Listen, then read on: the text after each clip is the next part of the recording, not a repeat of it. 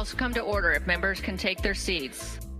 This budget is a huge job maker, and the number one solution to economic insecurity is a job. Hungry children can't learn, and it's our responsibility to try to help. Equality and opportunity. I believe most people are here because they want to do some good.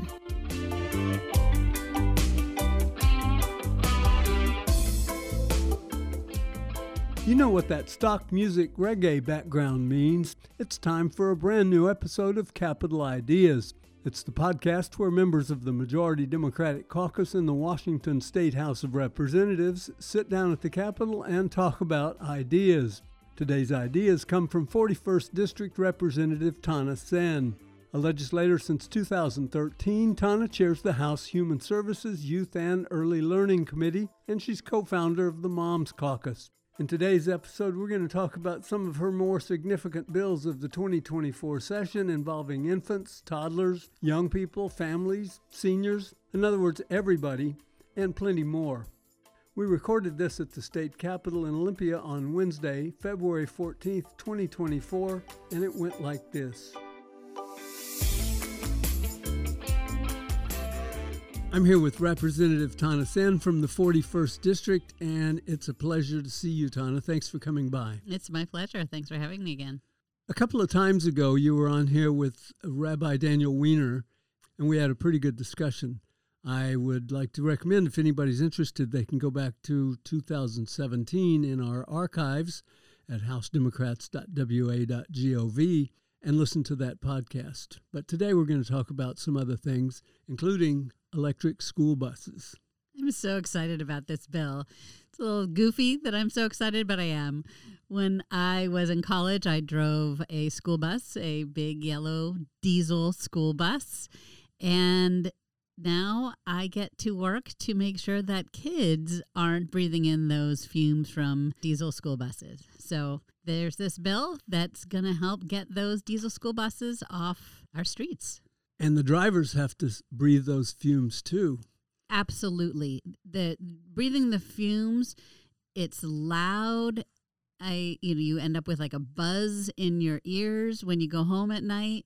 So this is going to help our kids, our bus drivers, and our communities. I'm not sure how common it would be for two people whose careers brought them to the Capitol, and they're sitting across the table from one another right now, and they both were school bus drivers earlier in life. I think that probably is pretty uncommon. What are the guts of this bill? I know that it's been through a couple of iterations, and like many things around here, it's been changed to garner more support along the way. What's the current status of that bill? This electric school bus bill, which is really a zero-emission school bus bill, so a hydrogen bus would be just fine. Right now it's focused around grants for overburdened communities or the school districts in overburdened communities and ensuring that they get first take on grants for infrastructure and for currently electric school buses to replace diesel school buses in their communities. And then it also directs the OSPI, the Office of Superintendent of Public Instruction, to look at the total cost of ownership of an electric school bus, because you're actually going to save money on fuel costs and on maintenance. And so over time of owning that bus, the total cost of ownership, or TCO, will be lower than a diesel bus. So directing OSPI to figure out how to capture those savings in a way that allows more school districts to shift from diesel buses to electric buses as those buses come up for renewal. There's all kinds of intangible expenses that go along with diesel school buses as well. There's no way in the world to measure the health impacts on kids and what kind of medical expenses that entails during the rest of their lives. Absolutely. Asthma, respiratory illnesses, long life health issues, it's real.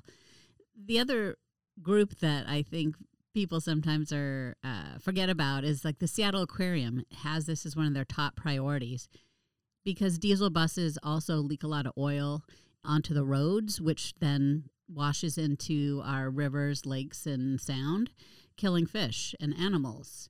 And so this is really an environmental priority. This is a labor priority. This is a pediatrician priority.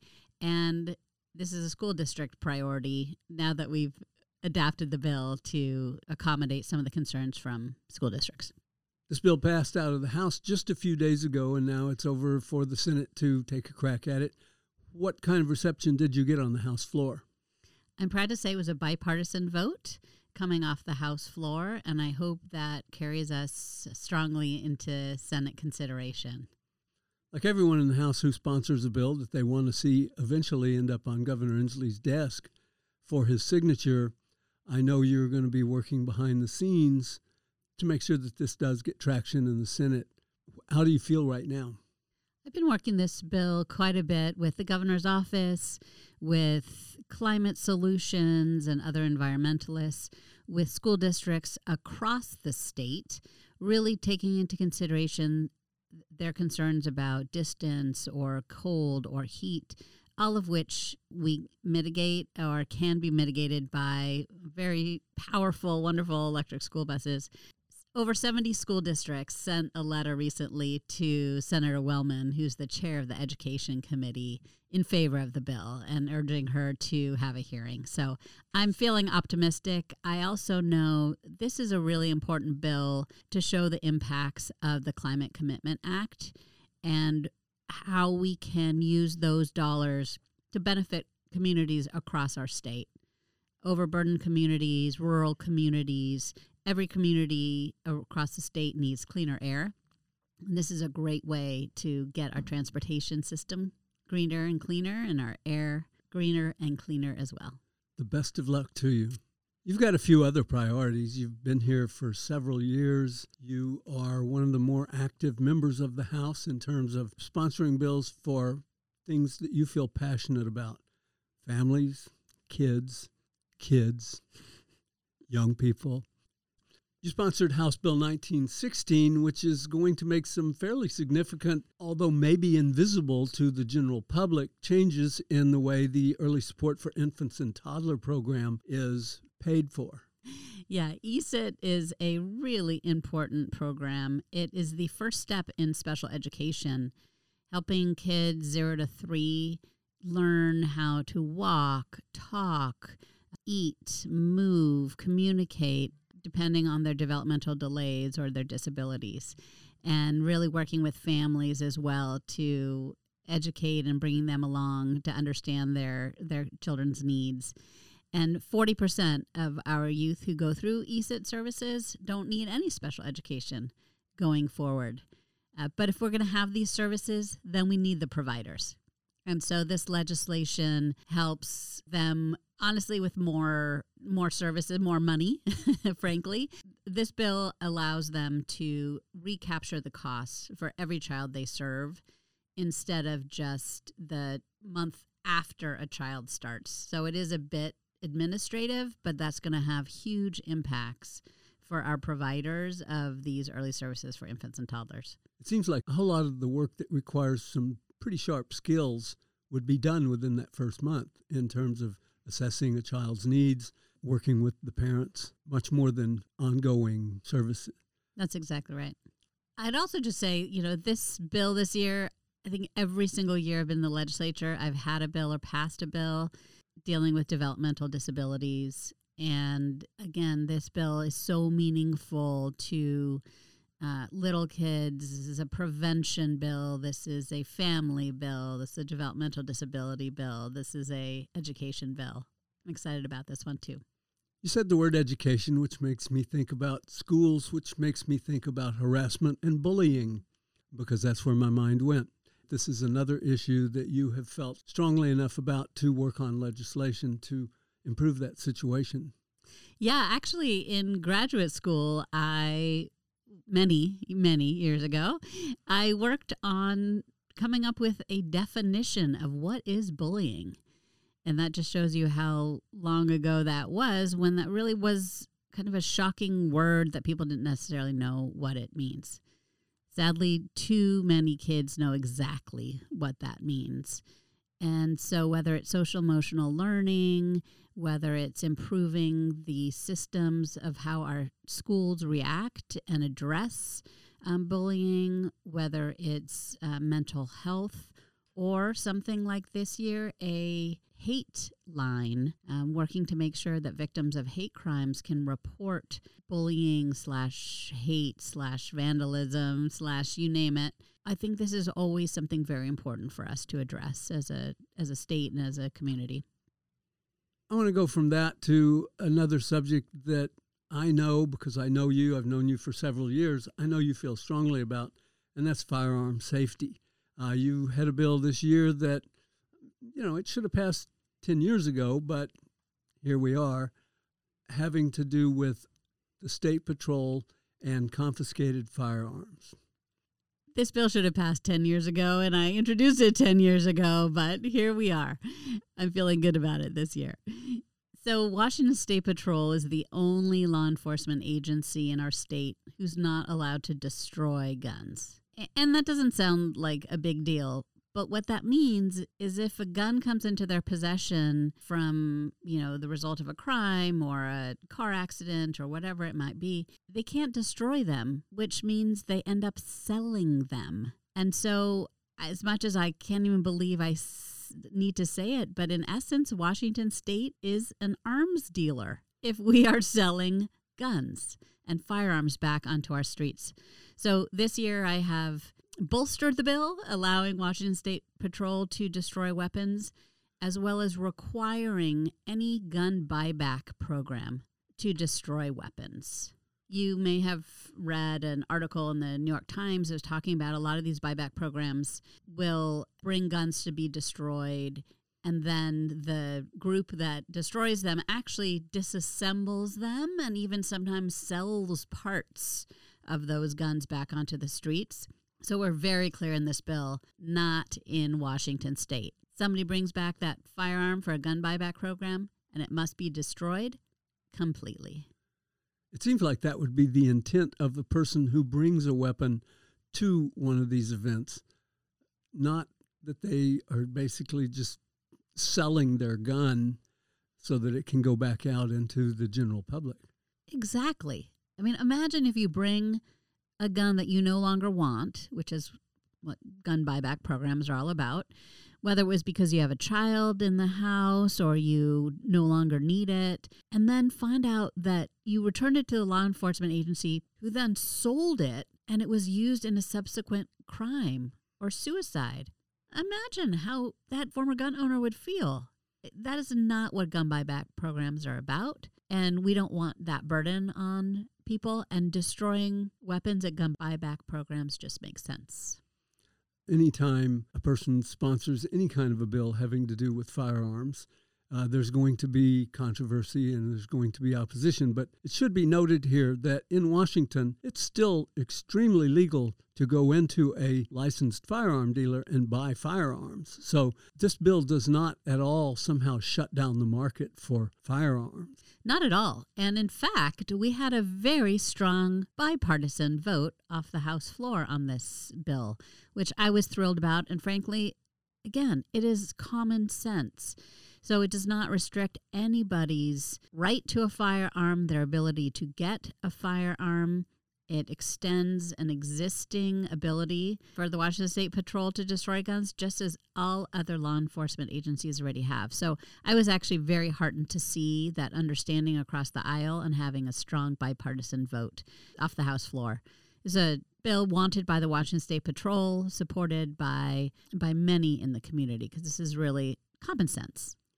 People may not realize that within the Democratic caucus, there are caucuses. There might be the Members of Color Caucus. There might be the LGBTQ Caucus.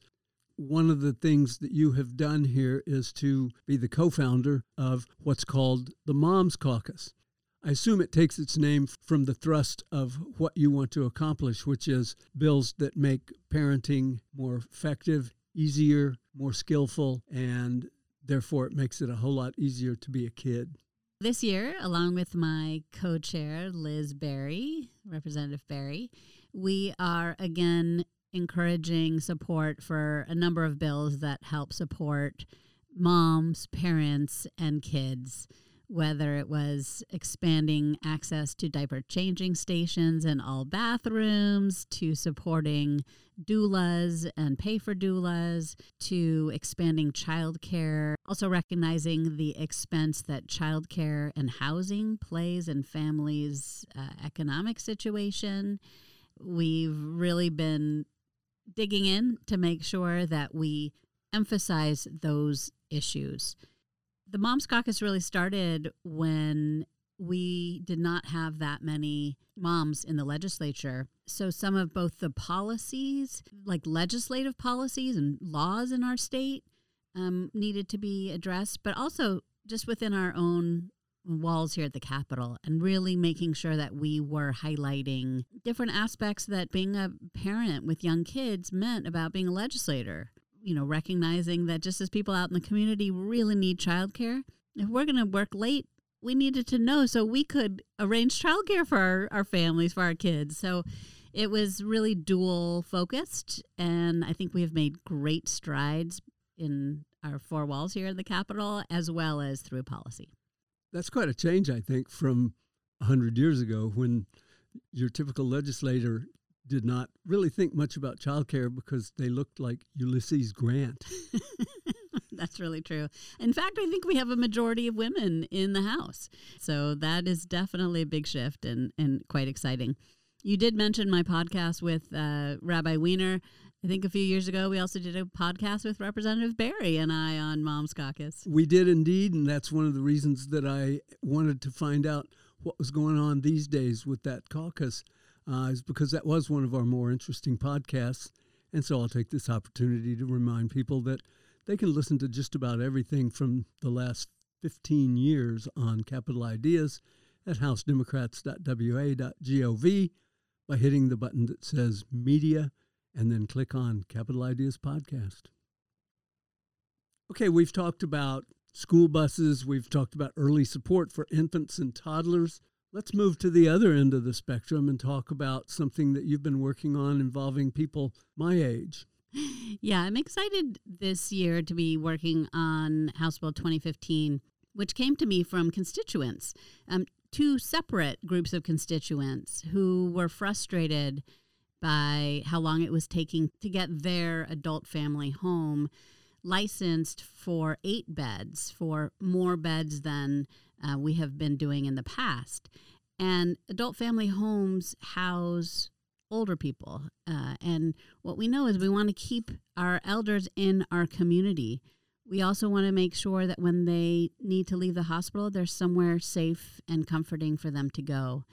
The bureaucracy, unfortunately, in part due to COVID backlogs, was creating this extensively long process to expand at a time when we need more beds. And so working together with the Department of Social and Health Services, with my constituents, we are streamlining that licensing process.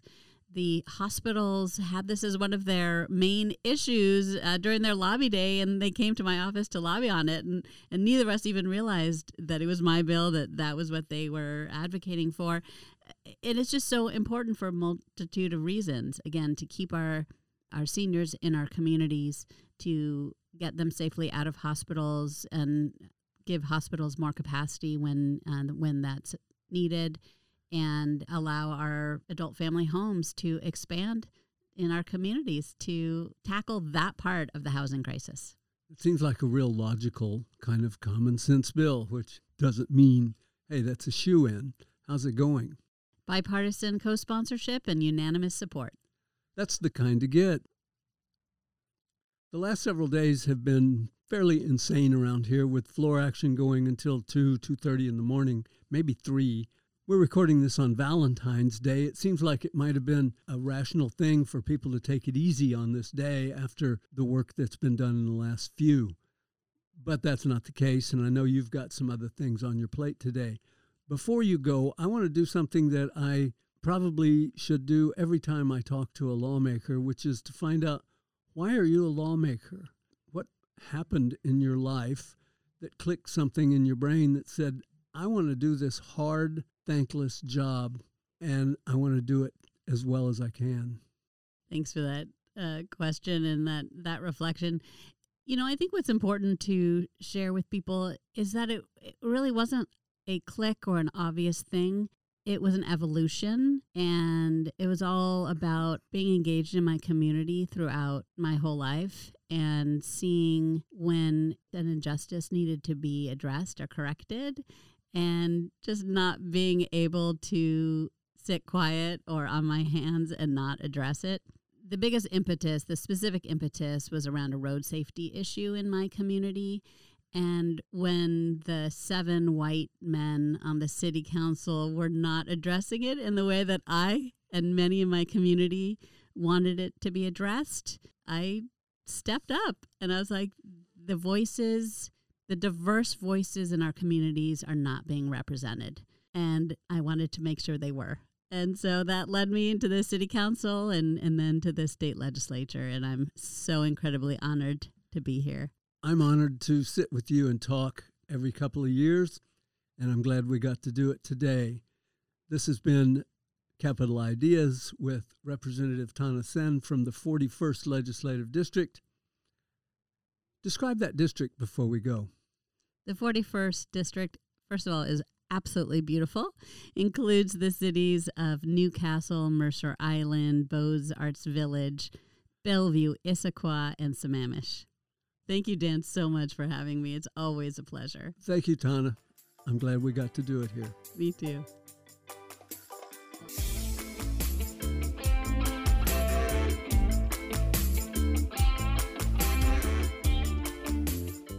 Unfortunately, we've reached the end of this episode of Capitol Ideas, but don't despair. We'll be back in a few days with a new conversation with Representative Lillian Ortiz-Self, chair of the House Democratic Caucus and a pretty accomplished lawmaker herself.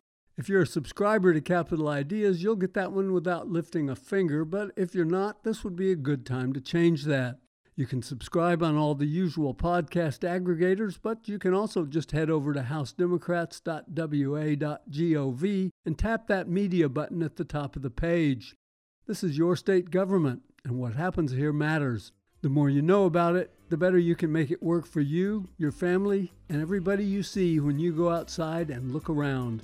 I'm Dan Frizell for the Washington State House Democrats, putting people first since 1889. Thanks for listening.